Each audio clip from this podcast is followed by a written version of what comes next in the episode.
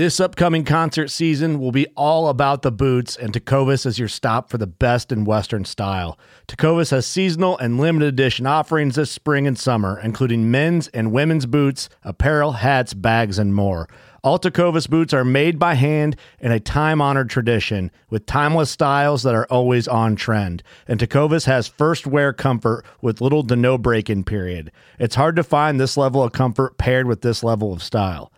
Stop by your local Tecova store, have a complimentary drink or two, that's WCB style, and shop new styles. The smell of fresh leather and friendly staff are at your service. Many stores even have leather custom branding to make your boots truly personalized. And with regular live music and events, there's no in store experience like it.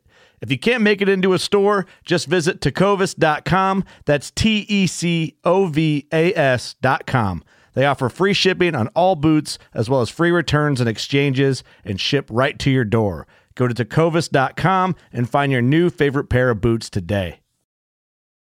Fishing like a local isn't just about catching fish. It's about connecting with the environment and the people who call it home. It's about hearing the stories and traditions that have been passed down for generations and sharing unforgettable moments with the people you meet along the way. Fishing like a local is having an experience that stays with you forever. And with Fishing Booker, you can experience it too, no matter where you are. Discover your next adventure on Fishing Booker. When it comes down to it, what are we at our core? We are North American waterfowl.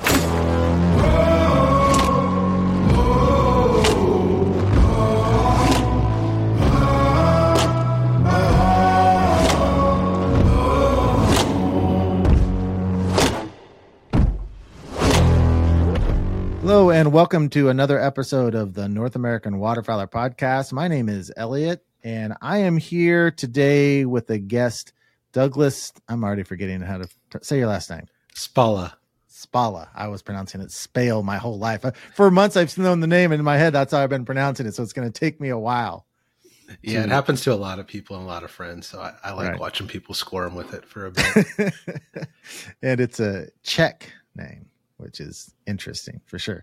Can you go, uh, Douglas? Go ahead and tell us, um, kind of your qualifications, um, what organizations you're a part of, and also where people. Because I know I love your Instagram account, and and shout that out too here off the bat. yeah, thanks. So my name's Douglas Spala. I'm an attorney for the Corps of Engineers here in the Kansas City District. Uh, I also serve on the board of directors for Pheasants Forever. Originally from Nebraska, spent some time in Chicago, but now I'm back here in the Kansas City area on the Kansas side.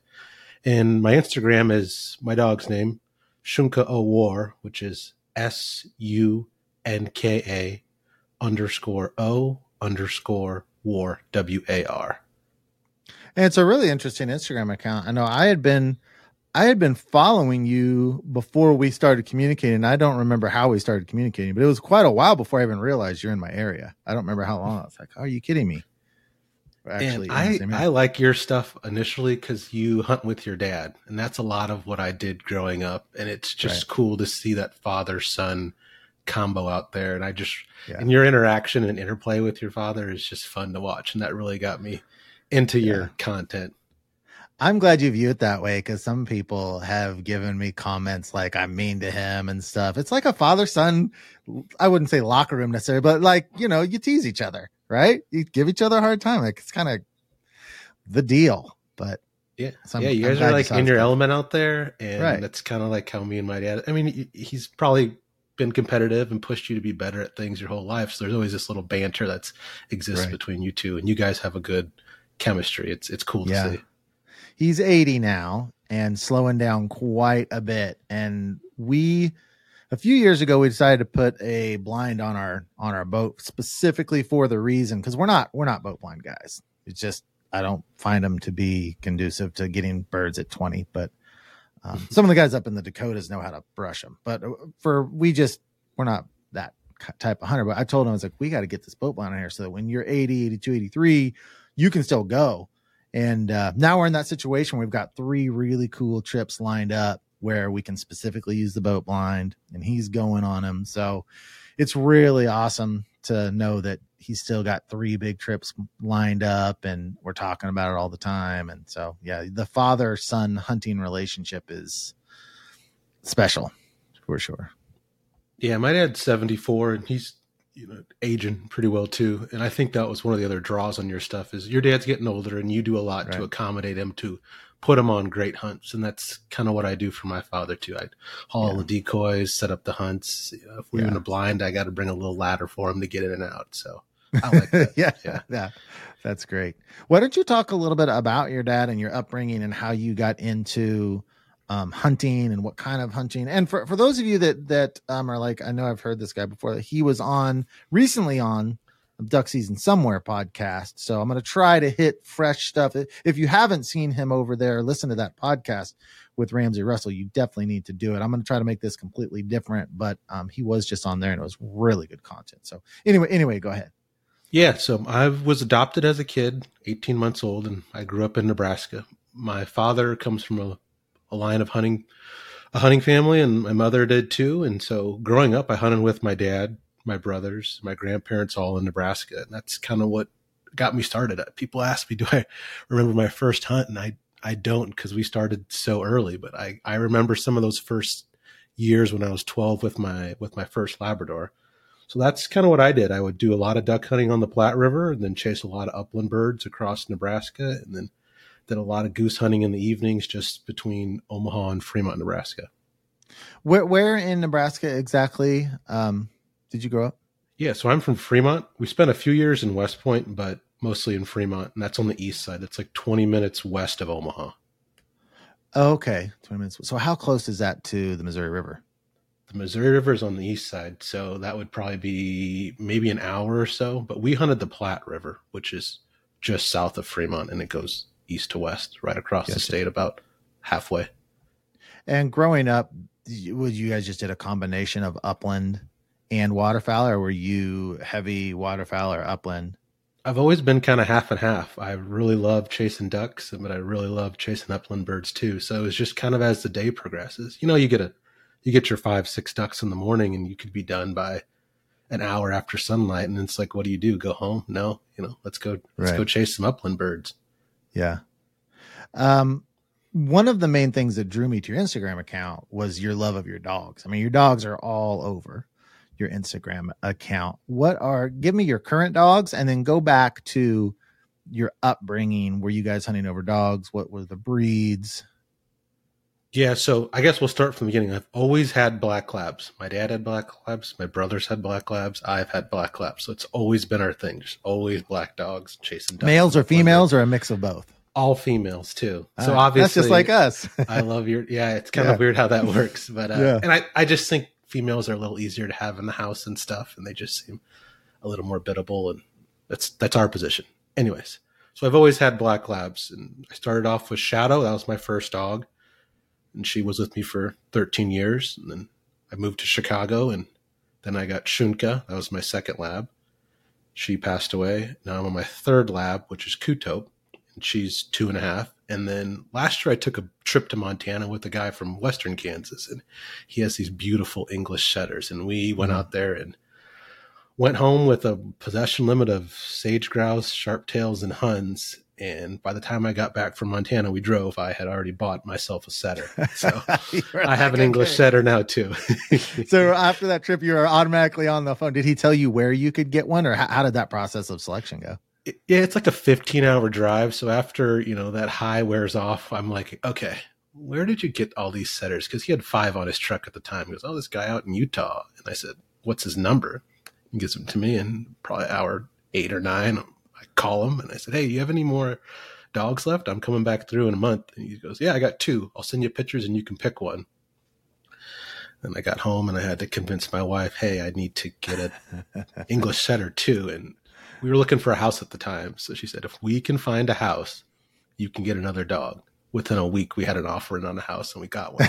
so I drove out the next day, I don't know, maybe a week or so before we closed on that house and picked up that dog. It took a cool tour up to the west coast, but or the west, the west. But yeah, uh, that's how I got her. Would know? Was it a puppy when you got her? or Was it already trained and ready to roll? She was six months, so she was ready to get dropped and start running. So that was mm-hmm. that was fun. So I that was kind of a cool trip. So I stopped in Colorado on the way to uh, Idaho to pick her up. I did a front range hunt out there with my friends from Front Range Guide Service. Then went up to Idaho, watched a field trial of bird dogs, and picked her up, which was insane. And we went to Montana, and we can talk about this later. And went out and hunted the Blackfeet tribe out there and did a naming ceremony for her. And then I went up to Calgary, Alberta, met up with some friends and hunted huns there, and then dropped back down. It was like a week or so trip. It was it was pretty epic just just to go get that dog. Did she? So did she start hunting immediately, or did she still need to be trained? Nope, right away. I put her down right at six months, and she wasn't great or anything. But with those bird dogs, they're a little easier. You can just drop them and start letting them roll. Yeah. And so she pointed some birds, picked up a few birds, which I don't really care if she picks up birds, but she does a good job running and mm-hmm. pointing. Mm-hmm. And you know that was kind of the beginning of our season together. So I don't know anything about training upland game dogs. What is the process compared to training a lab to prepare for waterfowl? What is the process of training an upland dog? You said it's easier. It's it's less less work intensive. It's in that first year, and this is for the pointing dogs because there's flushing dogs for upland too. Right. So let's just talk about the pointing dogs. So that first year is really about building that dog's confidence, getting it to kind of stretch out and find, go out and find birds, and getting it to just hold them. And when I say find, you know, really these these setters and some of the pointers are like big running dogs. So they'll run mm-hmm. out there 300, 400, 500 yards in front of you and look for objectives to find birdie cover. And that's and that's natural to them. They naturally do that, right? They're bred yeah, to yeah. This one runs at like 300 right now. I say like consistently she's about 300 yards in front of me, but she'll go up this weekend up to back to the Dakotas when they run them on horseback mm-hmm. and that'll really stretch her out. She should be at like five, six, seven hundred yards consistently oh in front of you looking for birds. It's it's cool. How, how, so when they point at 700 yards, what is the process? Is it like sprinting? Everyone's just starts sprinting. How does that work? well, when we, you're I grew up hunting behind Brittany's. My uncle had Brittany's, and they're close quartering dogs. Yeah, and it there's some nice Brittany's hunting. But yeah. yeah, yeah. Sorry, I didn't interrupt you, but yeah, there's some nice Brittany's that can really get out there. But usually you run a brace, so you have at least two of those dogs on the ground. And when one of them points, you kind of just move on over to that area. And if you're hunting sharp tails, huns, quail, those birds hold pretty good, so you can mm-hmm. have time to walk or ride up there. But if you're hunting pheasants, you kind of got to get there, otherwise that yeah. pheasant's going to run off. Do they have um, collars that that beep when they're on point? 700, 600, 700 yards. I just can't even imagine. That's such a long ways out there. they don't, but when you're running on the prairies like that, you, it's pretty flat, so you can see them. And the okay. setters and the pointers, because they have those big tails, you can see that tail cracking left and right, so you you know right. where that dog's going to be at. And they should be moving with you when you move left to right or forward. So they kind of it's kind of just like having a super long extendo arm out there, and you see them moving. Yeah. But you know when they stop, and then we have GPS collars on them, so uh-huh. your collar, your handheld will beep and say it's on point, and then you can kind of look on that GPS where that dog's at in a direction, and that's that's a game in itself too. Yeah, but do they run that far out most of the time, or is it mostly more like with hundred yards? Is that just special occasion they get that far, or is that just their like? You're, is that ideal that you have dogs that that range that far? for what I like to do, it is, but a lot of people do not enjoy having a dog that can range that far. There's uh, some caution with that one. You know, you clear a, a hill and it's at, and that dog's 700 yards in front of you, you, you can't see it for a while. Right. And right. that makes some people uncomfortable. And right. some people like watching the dogs work back and forth. And you don't get that same perspective when the dog's at 50 yards. Right. When it's at 500 yards, you're not really seeing every little movement. But to me, I, I really enjoy letting they call them let them roll or let them rip. I really like letting them just go and yeah. out there. And we're from Kansas, and this is prairie chicken country, so you got to put on some time and some distance. And having a 50 yard dog chasing prairie chickens, you're covering a lot less land than having a 700 right. yard dog out there.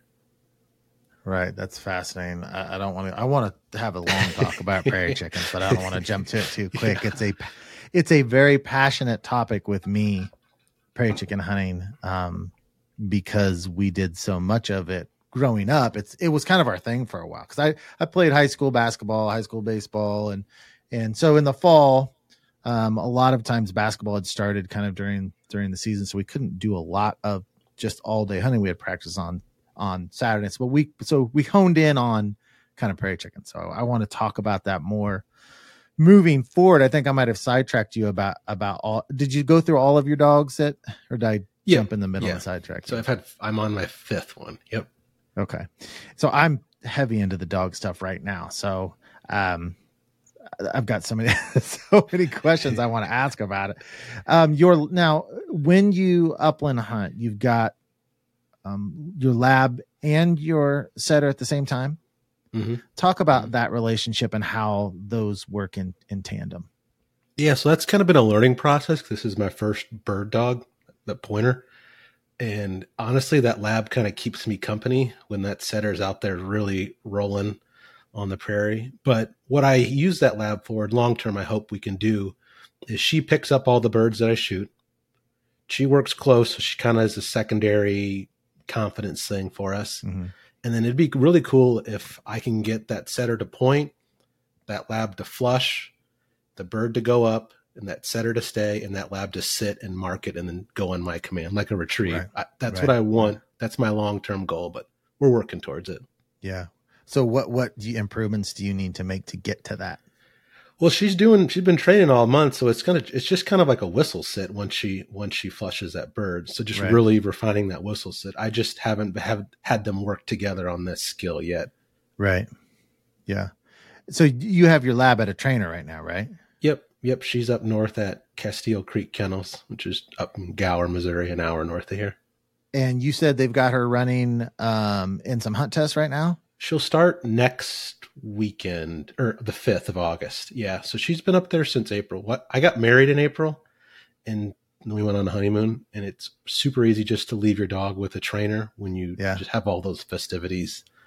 And then we were gone for most of May and I came back and she said she was doing pretty good. So I said, Oh, we'll leave her out there for June. And she was doing pretty good. And you know, we just had a lot going on. So I left her out there for July and I was like, well, let's Yeah. just run her in some tests this, this summer before I'm done. So she'll do her AKC junior test but this August and then I'll bring her back and we'll go up to North Dakota. I, I, I she's like 75% where we could enter in the senior test, but I don't know. I kind of liked following you where you did the, the, was it started Yep. season finished and just Yes. go like, I think that's a better progression because you could jump. And if we have failures, I think I'd feel bad. So let's just do it this way Yeah. and go through this process and be able to maybe write about it or something too by kind Yeah. of holding that dog back. She's two and a half, so some of her litter mates already have their master titles, but I, I you I'm like you. I hunt too much. I, I can't keep her Yeah. at a kennel all from August to May every year. It's it's Right. August to March. It's too much. When I started, so I had no idea I was going to get into this, and I did it just to try to prove to myself I could. And I had this high powered dog, and I was kind of partnering with Flatlander Kennels, and it's Yeah. like he, Chris Jobman had said something to me when we talked about it, like, well, what if you don't basically suck as a trainer and make me look bad? And so he said it in different words, but that would just kind of lit a fire in me. It's like, okay, I've got to make absolutely certain that I do this dog. I mean, her father's one of the better dogs in North America at AKC and HRC hunt tests. It will end up in the Hall of Fame. It's like I have got to prove to him and to myself that I can do it. And so Yeah. I, I got a little bit of a late start and I went really slow on the training with her. I was like, I'm just going to go nice and slow because I had never ever trained a dog formally like this before. Mhm. I had my previous dog had been steady and kind of brought the bird to hand a little when she wanted to. She brought the bird to hand when she didn't, she didn't. And but other than that, I'm like, that's good. Um, but this one, I'm like, I put all this time investment into, and I was going to jump into season, which HRC is the middle level. And I talked to Chris, and he's like, no, no, no, no, no. You've never even done this before, because a lot of that is just like for yourself, you know, uh, and the process and everything. So it was really good to go through that bottom up and see the whole thing and take it slow. And and the first test I took her to, the holding blind is basically the dog that's on deck is in behind this little base, little curtain, this little holding blind, and Georgie just freaked out. She was screaming, trying to jump over the thing, and we're we're in started where they give you tons of room, and they're like basically, um, you need to move your dog back. And let me just tell you, if you move up to season and she acts like that, you're out. so uh, it was embarrassing, but I would rather it be it started than jump in farther. And so This episode is supported by FX's Clipped, the scandalous story of the 2014 Clippers owner's racist remarks captured on tape and heard around the world. The series charts the tape's impact on a dysfunctional basketball organization striving to win against their reputation as the most cursed team in the league. Starring Laurence Fishburne, Jacki Weaver, Cleopatra Coleman, and Ed O'Neill. FX's Clipped, streaming June 4th, only on Hulu. With threats to our nation waiting around every corner, adaptability is more important than ever. When conditions change without notice, quick strategic thinking is crucial. And with obstacles consistently impending, determination is essential in overcoming them. It's this willingness, decisiveness, and resilience that sets Marines apart. With our fighting spirit, we don't just fight battles, we win them. Marines are the constant our nation counts on to fight the unknown. And through adaptable problem solving, we do just that.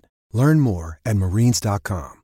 so you have a two and a half year old now Is a pointing lab or just um just flushing? a just a regular lab. She's got field trial parents, and she's just a regular old American lab that's Right. really hot and enjoys picking up enjoys picking up birds. have you ever thought about um getting a pointing lab? No, and once you I- have a once you have a setter, or once you have a really nice pointing dog, there's there's there's no No need to get a pointing Right. lab. I, I don't Right. need it, Yeah. Because you got the best of both worlds with you and why and that's why I picked the it. setter too. I did. I Mhm. I was like, I can get the best dog, the dog that's more or less the best for retrieving is a lab. Mhm. And for the pointing side, between a setter and a pointer, English pointer, I mean, those are the two best for that. So why not have the Right. best of both worlds? I don't need to be Right. mixing the two. Yeah, that makes sense. We I talked to we talked to several guys at these hunt tests that have pointing labs and and actually my dad his his first lab was a pointing lab, but we got it so Hmm. heavy into duck hunting that we just never went upland anymore. Once we started duck hunting, it was like that's all that's all we did. And actually now that I'm getting older, I'm having these strong desires to do more up, to do some more, some upland, because we just quit upland altogether. I mean, we went from upland only, and we weren't avid on upland like we are on waterfowl hunting because you know it was like we would go upland four or five times a year. My uncle had farmland around mid mid Kansas and everything. Um, but he had one, and it, it just was a duck dog. Just being a duck dog. Yeah, So- I mean, if you ever seen a pointing lab on point, it, it looks cool. But once you see like a nice setter, a nice pointer on point, you're like, okay, that's that's what it should look like. And Right. after that, you're you're sold. Yeah, I I I was hunted behind German short hairs a couple of times, but most mostly Brittany's, and I, I think real highly Brittany's because that's what I was around and that's what I knew, and they're sweet little dogs. But like I said, they I don't know if all Brittany's quarter close. I know my uncle's always stayed inside of like seventy yards. I got a buddy here that I shoot with and hunt with occasionally, and he's got some Brittany's that really can stretch out there too. They're they're Mm. really nice. They're like field trial Brittany's. They're they're really nice. Right. For all I know, for all I know, that's how my uncle trained them. I have no idea. I just know that they were there, and it was really cool when they went on point, and I shot and missed at a lot of quail. is there is there anything that you can do as an upland hunter to calm yourself on the when they flush right from under your feet? Because I could never ever. I was always so startled. I was shooting off my back foot. So here's my, so having running a flushing dog with a pointer, I think helps you out because you can you see that dog point, and then you see this flushing dog come in and Mhm. flush the birds, and you're a little bit further back, so you can watch for the quail. You can watch Right. that covey rise, Right. take your moment, pick out your bird, and shoot one, as opposed to doing the flush yourself because you're like anticipating, and you can watch that dog get close to that those birds on the ground before Yeah. it flushes them, and I think that's a little easier. I, don't worry, I I stepped on a covey of twenty sharptail in Montana last year and missed both shots. My buddy, got it on, my buddy got it on film and refuses to post it online just out of respect for me, but it was it was bad. Not sure I would have been so kind. People that have not been upland hunting have no idea the kind of loud eruption that quail or pheasants or, or chickens, whatever. I mean, they erupt. It is loud yeah. when they come out close to you. I was always back foot shooting. My shooting percentage on quail, I bet you, was like I'm lucky if it's 15%. yeah. And that's kind of the challenge though. If you wake up and you shoot your ducks and then you hop it over to a quail, a covey of quail right away, your first shot, if you can if you can nail your first shot, you're really good. It's tough because it's just a different movement. You're, you're Right. standing different. That bird is a lot smaller. Yeah, it's yeah. it can be fun though. Well, and the singles are easier, but the, when on the covey flesh, there's so many of them. Just picking a bird out is an art form Yeah. because it's just like you got 20 birds, all you know, the size of a robin, essentially scattering quickly in every direction. I mean, come on. Yeah, like when I go down to the southeast, Georgia, Florida, Alabama, they they have a, a lot more genteel rules. So it's like you only shoot one bird off a covey, so you Hmm. get one shot after covey rise. That kind of helps you though, because you think, all right, one bird out of the covey, take one good shot. Good. Right.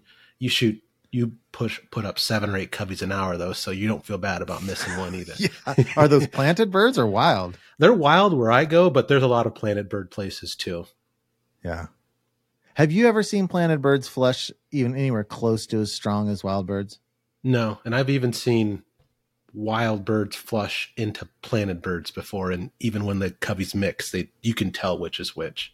'Cause Those wild birds are getting out of there. They're like, Yeah. I've done this before. See ya. Yeah. Planted birds just don't. They don't have that urgency. Right.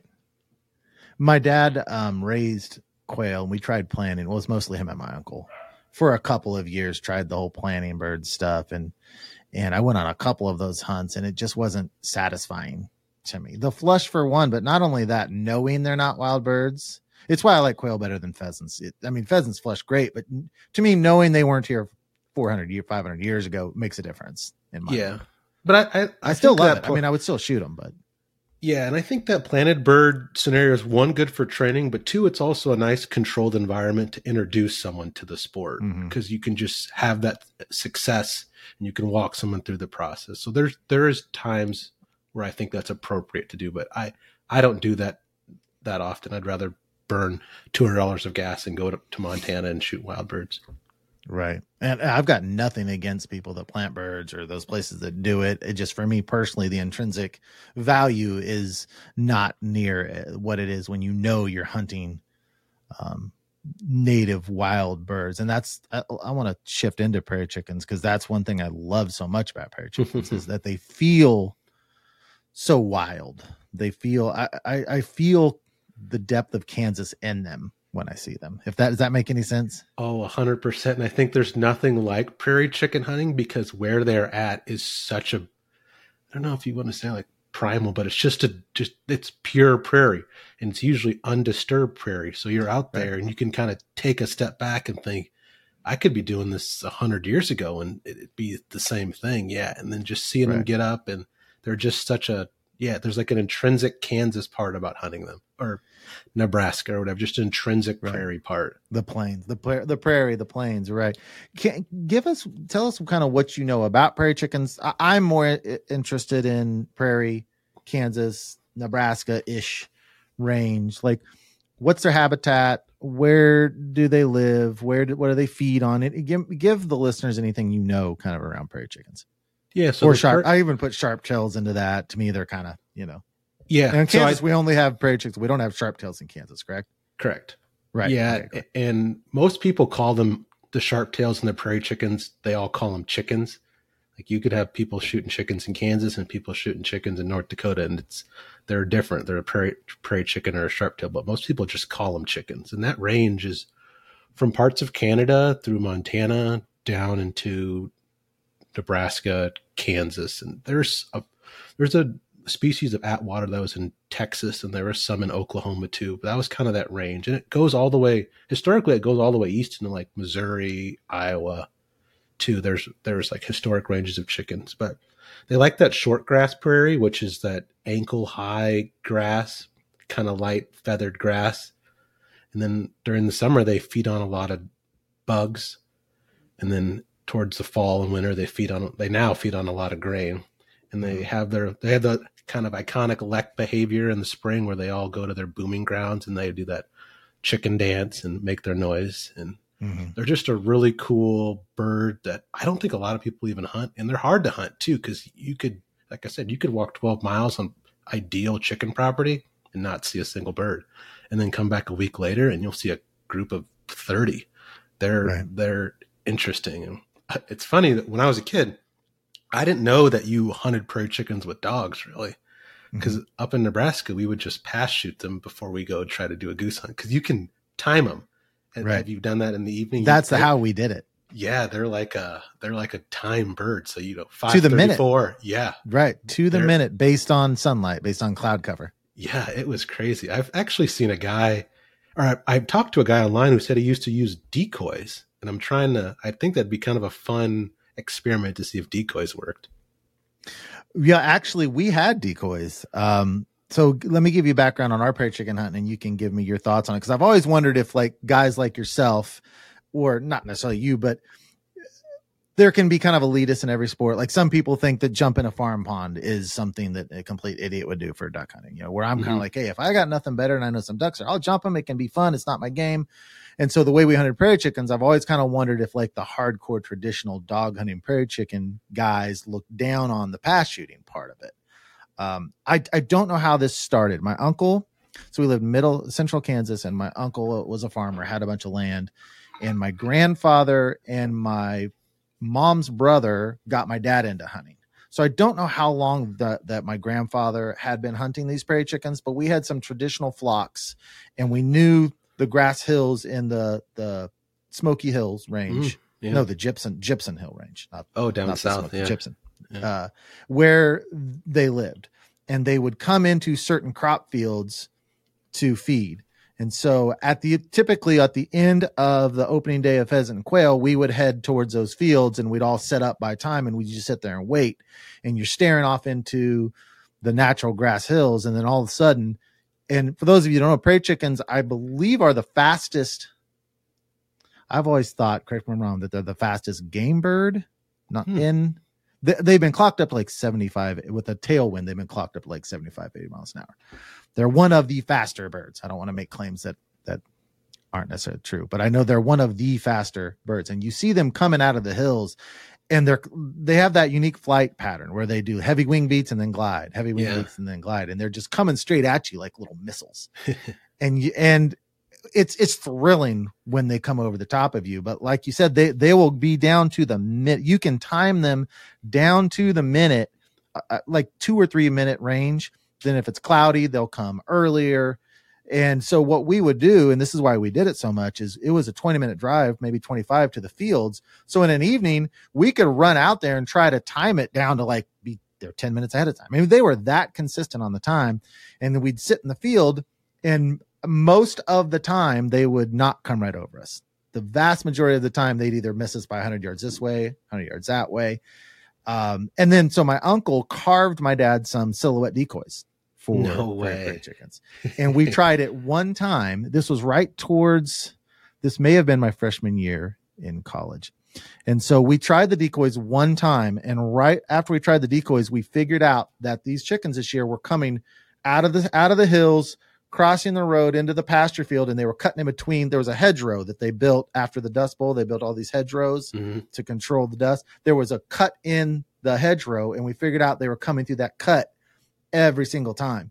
And so that was about the last year that we hunted him because then all of a sudden out of the blue, a lawyer tells the farmer you could be liable and we lost access to this Mhm. traditional place. So this was the last year that we did it, but we were that was by far our most successful year. I mean, we probably we probably shot too many of them, honestly, because it was like a flock of 50 and we killed like 20 that year.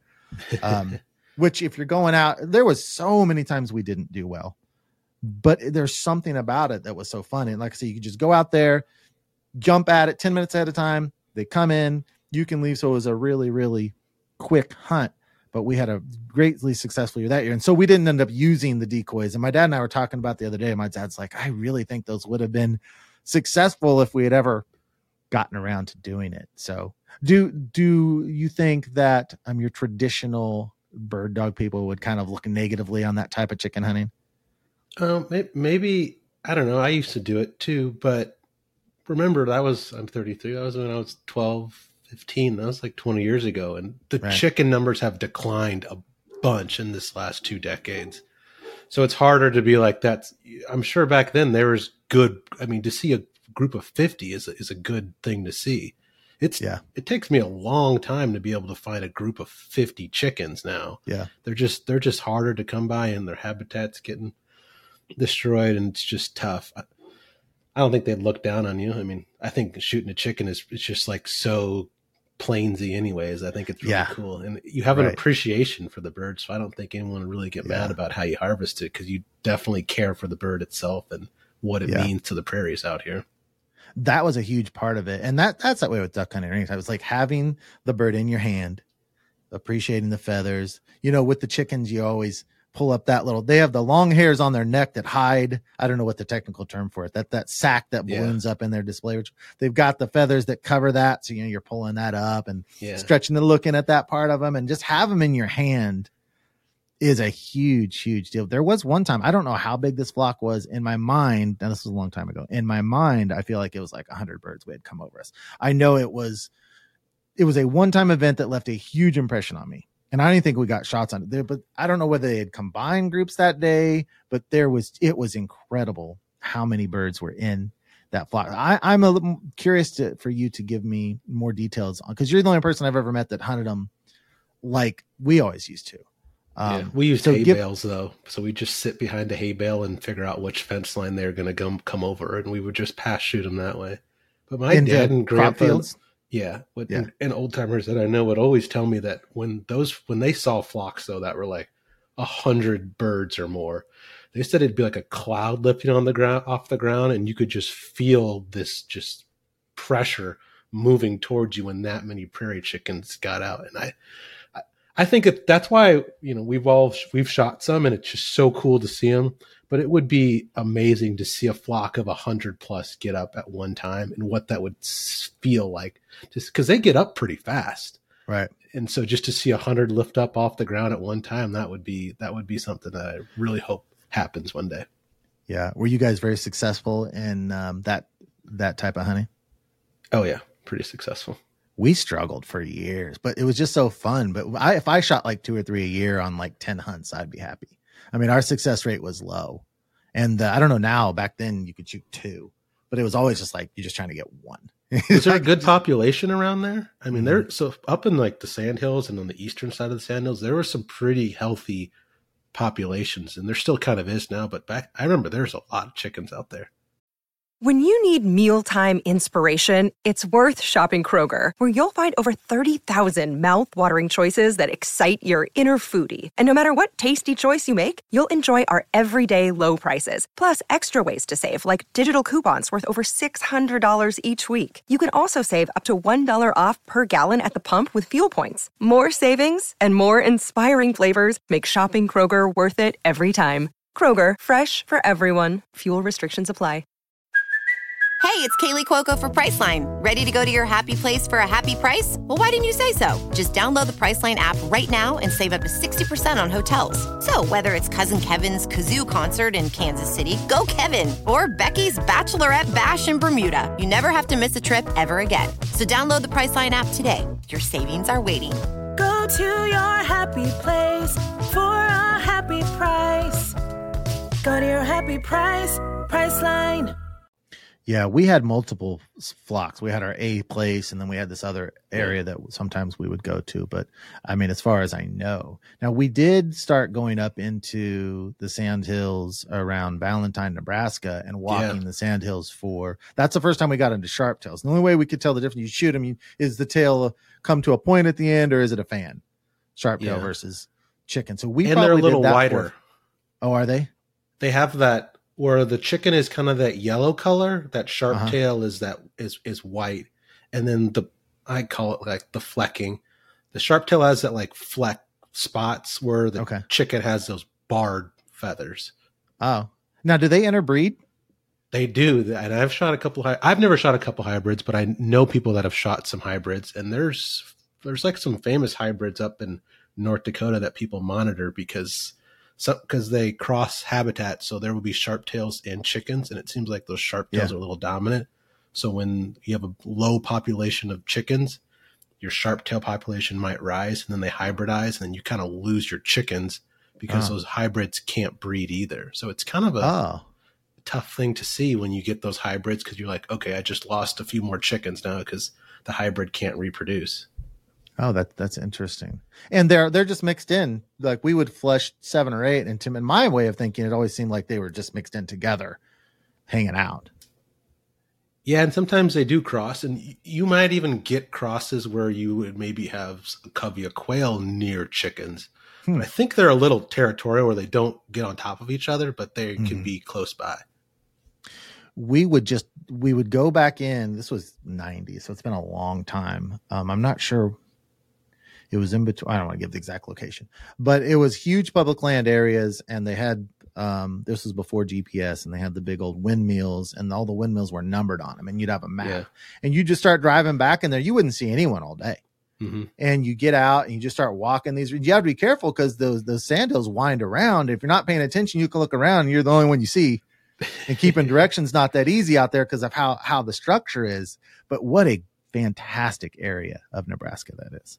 And it's always funny when I go back there and I see all the out of state cars that get stuck because they don't realize, hey, this is sandhill, so you might take a path and there's gonna it's just gonna be all sand. You're gonna have no traction. right. Oh, the sandhills are hidden gems. Do you still actively hunt the sandhills for sharptail and prairie chickens? Yeah, I did last year on opening September 1st. So we when we were driving up to Montana, we stopped off, I shot my sharptails and we drove up to Montana and because they open Fantastic. up September one up there too, and I'll go back again this year, probably that first week, and then I don't go as much. I we're, we're, like Kansas City is a little far now from the Sandhills, so I can do mm-hmm. a little more around here than go all the way out there. But I that Sandhills, I have a special part in my heart for those Sandhills. It's just beautiful. Yeah, I do too. We first started going up there because it was the closest place that we could catch pike up in those lakes up ah, there. And yeah. so, because we had gone to a big trip in Canada and caught a pike for the first time in our lives. And my dad starts looking at us like, I got to get some more pike in my life. And he found, he found that area up there by Valentine. Mm-hmm. So we started fishing. And then next thing you know, we're up there hunting because that area is just, oh man, what a hidden gem. yeah, even when a kid, we used to go up and canoe in the summer on the Niobrara River and everything. So I yeah, spent a lot of time once. up there. Yeah. Yeah. Do you duck hunt up there at all? I've I've haven't waterfowl hunted any of those small little watersheds in the sandhills. So it's been a bucket list for me to do. My dad duck hunted them a couple years when I was in college and I didn't make the trip. Um, and we just kind of stopped going up there as I living in the Kansas City area. But this year I'm going with Matt. Uh, okay. The second weekend of October. So, because I've been talking about it for years, and he has a lot of success in the Sandhills. Yeah, I have some um, friends who do really well. E- even last year when there was no water, they were doing really well in the sandhills. For even for they had, they were shooting some geese out there and hmm. everything. Mm. It's it's a gem. Yeah, I, I, it's big though, so you got to really know what you're going. That's why I was telling someone the other day when they're like, "Oh, these Kansas regulations are going to keep are going to make people go to Nebraska." I think, good luck. They're they're not going to know where to go up there, so good luck. yeah, that was always my concern about. There's so many potholes, and ducks can just. Who says they're going to come to the one you're at? There's just so many of them. Yeah, yeah. But Matt does well, so I've got kind of a little guide on that trip. So I I am excited about it. Uh, let's transition to your work with Pheasants Forever, Pheasants Forever, and uh, kind of what is your role with them? And and I have been told, and and I believe this, that the upland population in Kansas since last time I was hunting them has taken a, a dive. So, gonna talk about Pheasants for Forever and kind of where the prairie population is right now and what maybe the outlook for the future is. Yeah, so I serve on the board of directors for Pheasants Forever. So the board and myself kind of serve as the fiduciary to guide the organization, distribute its resources, and go out there and be voices for the the upland community, especially it's Pheasants Forever and Quail Forever, so two organizations under the same umbrella. And uh, yeah, I think that's been the big struggle in the past since I've been around. I remember going up to Howells, Nebraska when I was a kid, and we would shoot pheasants everywhere up there. And I go up there now, and it's farmed. And it's nothing against the ag. I mean, I'm not going to get mad at someone for making money, but the habitat is a big issue. And without habitat, I think you really struggle to have wildlife. And that's kind of the mission of Pheasants Forever, which is also the habitat organization, is to work with both public and private individuals, entities, organizations to grow and develop and produce quality habitat for upland game birds. And that, that's a reciprocal effect for other wildlife species. Good pheasant habitat can be really good for whitetail. So that's that's kind of what they're doing. Where do you feel like Kansas is right now as far as the outlook of this year and moving forward? Do you think there's any any chance of getting a significant bounce back? I think last year the, the, the landscape looked better than what I what I had expected last year with the big drought. But signing up more CR, CRP acres is definitely going to help. The rains this year is going to help. You said you've been scouting. I, I was driving through the Flint Hills mm-hmm. this weekend, and it looks really good out there. And I've heard good things about the Smoky Hills out, out west. That it's that that grass is almost knee high and everything this year. So I right. really hope it bounces back. But we need to continue the momentum and effort to building quality habitat. And that's just always going to struggle against the ag- agricultural community. And that's the big thing with the chickens in Kansas, especially in the lesser prairie chicken, is there's a bunch of ag interests that are against kind of regulating those habitat for the chickens. And that really makes things difficult for those birds.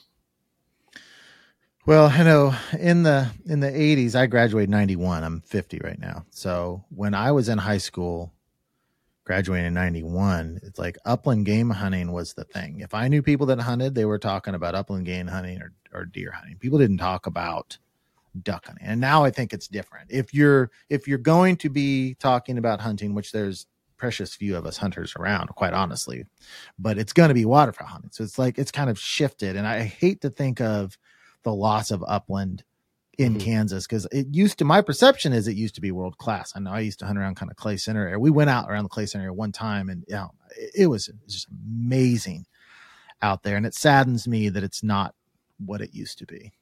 Yeah, I mean, you go past what's it like Russell and stuff on I eighty, and there's big pheasants up there, and you think about your bag limit. What? How many other states have a four rooster bag limit? I mean, that's remnants of this being a world class place to hunt pheasants and it's just not that much. And here's an interesting one that I can ask you then. So, do you remember growing up seeing a hundred thousand snows winter in north central Kansas? I mean, when did those snow geese well, really start showing up? Because I think that's probably some of the change too, right? I mean, you get yeah, there's a bunch of snow geese that winter here, and there's not not that they're like correlating, but it's just you're it's changed. Yeah, yeah, I was totally not in tune with waterfowl all the way up through high school. So we, I had one duck hunt uh, when I was 13 out at the bottoms, a little teal hunt. Other than that, I don't, I didn't, we didn't do any. I mean, waterfowl hunting was just not on my radar at all. My mm-hmm. dad did did some in the early 80s, late 70s, but it just wasn't. And I know it was a big sport back then, especially like at Cheyenne Bottoms, but it wasn't on our radar at all. Um, as far as waterfowl. I kept beg- begging my dad, to, or not necessarily begging him, but I kept bringing it up to him to go waterfowl hunting. And once we did, it just the light switch flipped on. and then you get a dog, and I I tell you what, I love watching my setter run, and I love watching her point. But I still the my best moments are watching that black dog pick up a mallard and bringing it right. back to me. There's just something so special about yeah seeing them pick up ducks. They're just they're just made for it, and it's yeah. it's a tough feeling to overcome to think anything is better than it. there is a book you would love. It's called Hunter. It's called Hunter's Road. Oh yes, and, I read it. Oh okay, great. You know, um, so there's a Blackfeet chapter in there with a guy named Joe Kipp, and that's okay. who I hunted with out in Montana this year. Joe Kipp. Oh. 30 fantastic. years ago. And that's when he just first got started I don't know what the chapter is called, but it's about it's about the guy going to the Blackfeet Reservation in Montana, mm-hmm. and that's who was my guide when I went out there this last year. Do you remember the author of that book? It's Jim. I think it's Fergus. Jim. I tried to contact him to have him on the because I've read that book like a couple times, and it's just such an incredible book. It's called A Hunter's Road. He's got a section in there where he does a duck hunt, and he talks all about seeing because he hunted all the upland with his yeah, I think it was a yellow lab. Mm-hmm. non-pointing yellow lab. Yeah. And he he talks in depth about seeing the nat- true nature of his lab come out on this duck hunt. And he decided from that point on, he had to make sure at least a couple times a year to allow his dog to do that. And so it made reminded me of it when when you said that. yeah, and like on those slow duck mornings, it's nice to be able to go chase pheasants or quail with the lab because you know your dog's been really good in that blind and she hasn't got to pick up any birds because it's just a slow duck morning. And it's like, let's get out and let her run. Right, right. Well, I think if it's okay with you, I'm going to break this into two separate episodes since we've already been talking 50 minutes. You have another hour? Yep, let's go. Geez, we right, that cool. went fast. It did. It, it did. And we only got very we didn't get very far down down the list. So those of you that are listening right now, um, I'm gonna have Douglas back on the next episode. We are going to talk about the Army Corps of Engineers uh, and reservoirs. We're going to talk about the Kansas regulations, which I'm really excited to talk about that um, because he, as we said, he is a lawyer for the Corps and has some things, insightful things to uh, talk about as far as regulations on Corps ground. We're also going to talk about his time that he has spent hunting Native American reservations and, and, and what that's like. So do not miss it. Make sure and come back for the next episode with Douglas. Please say last name. Spala. Smalley. I don't Think like uh, Impala, Spala. Impala. Impala. Spala. That's what I needed. That's what There I needed. All right. So Doug, let's hang out and we'll just pick this right back up. Um, All The right. rest of you listening, you have listened to another episode of the North American Waterfowler Podcast.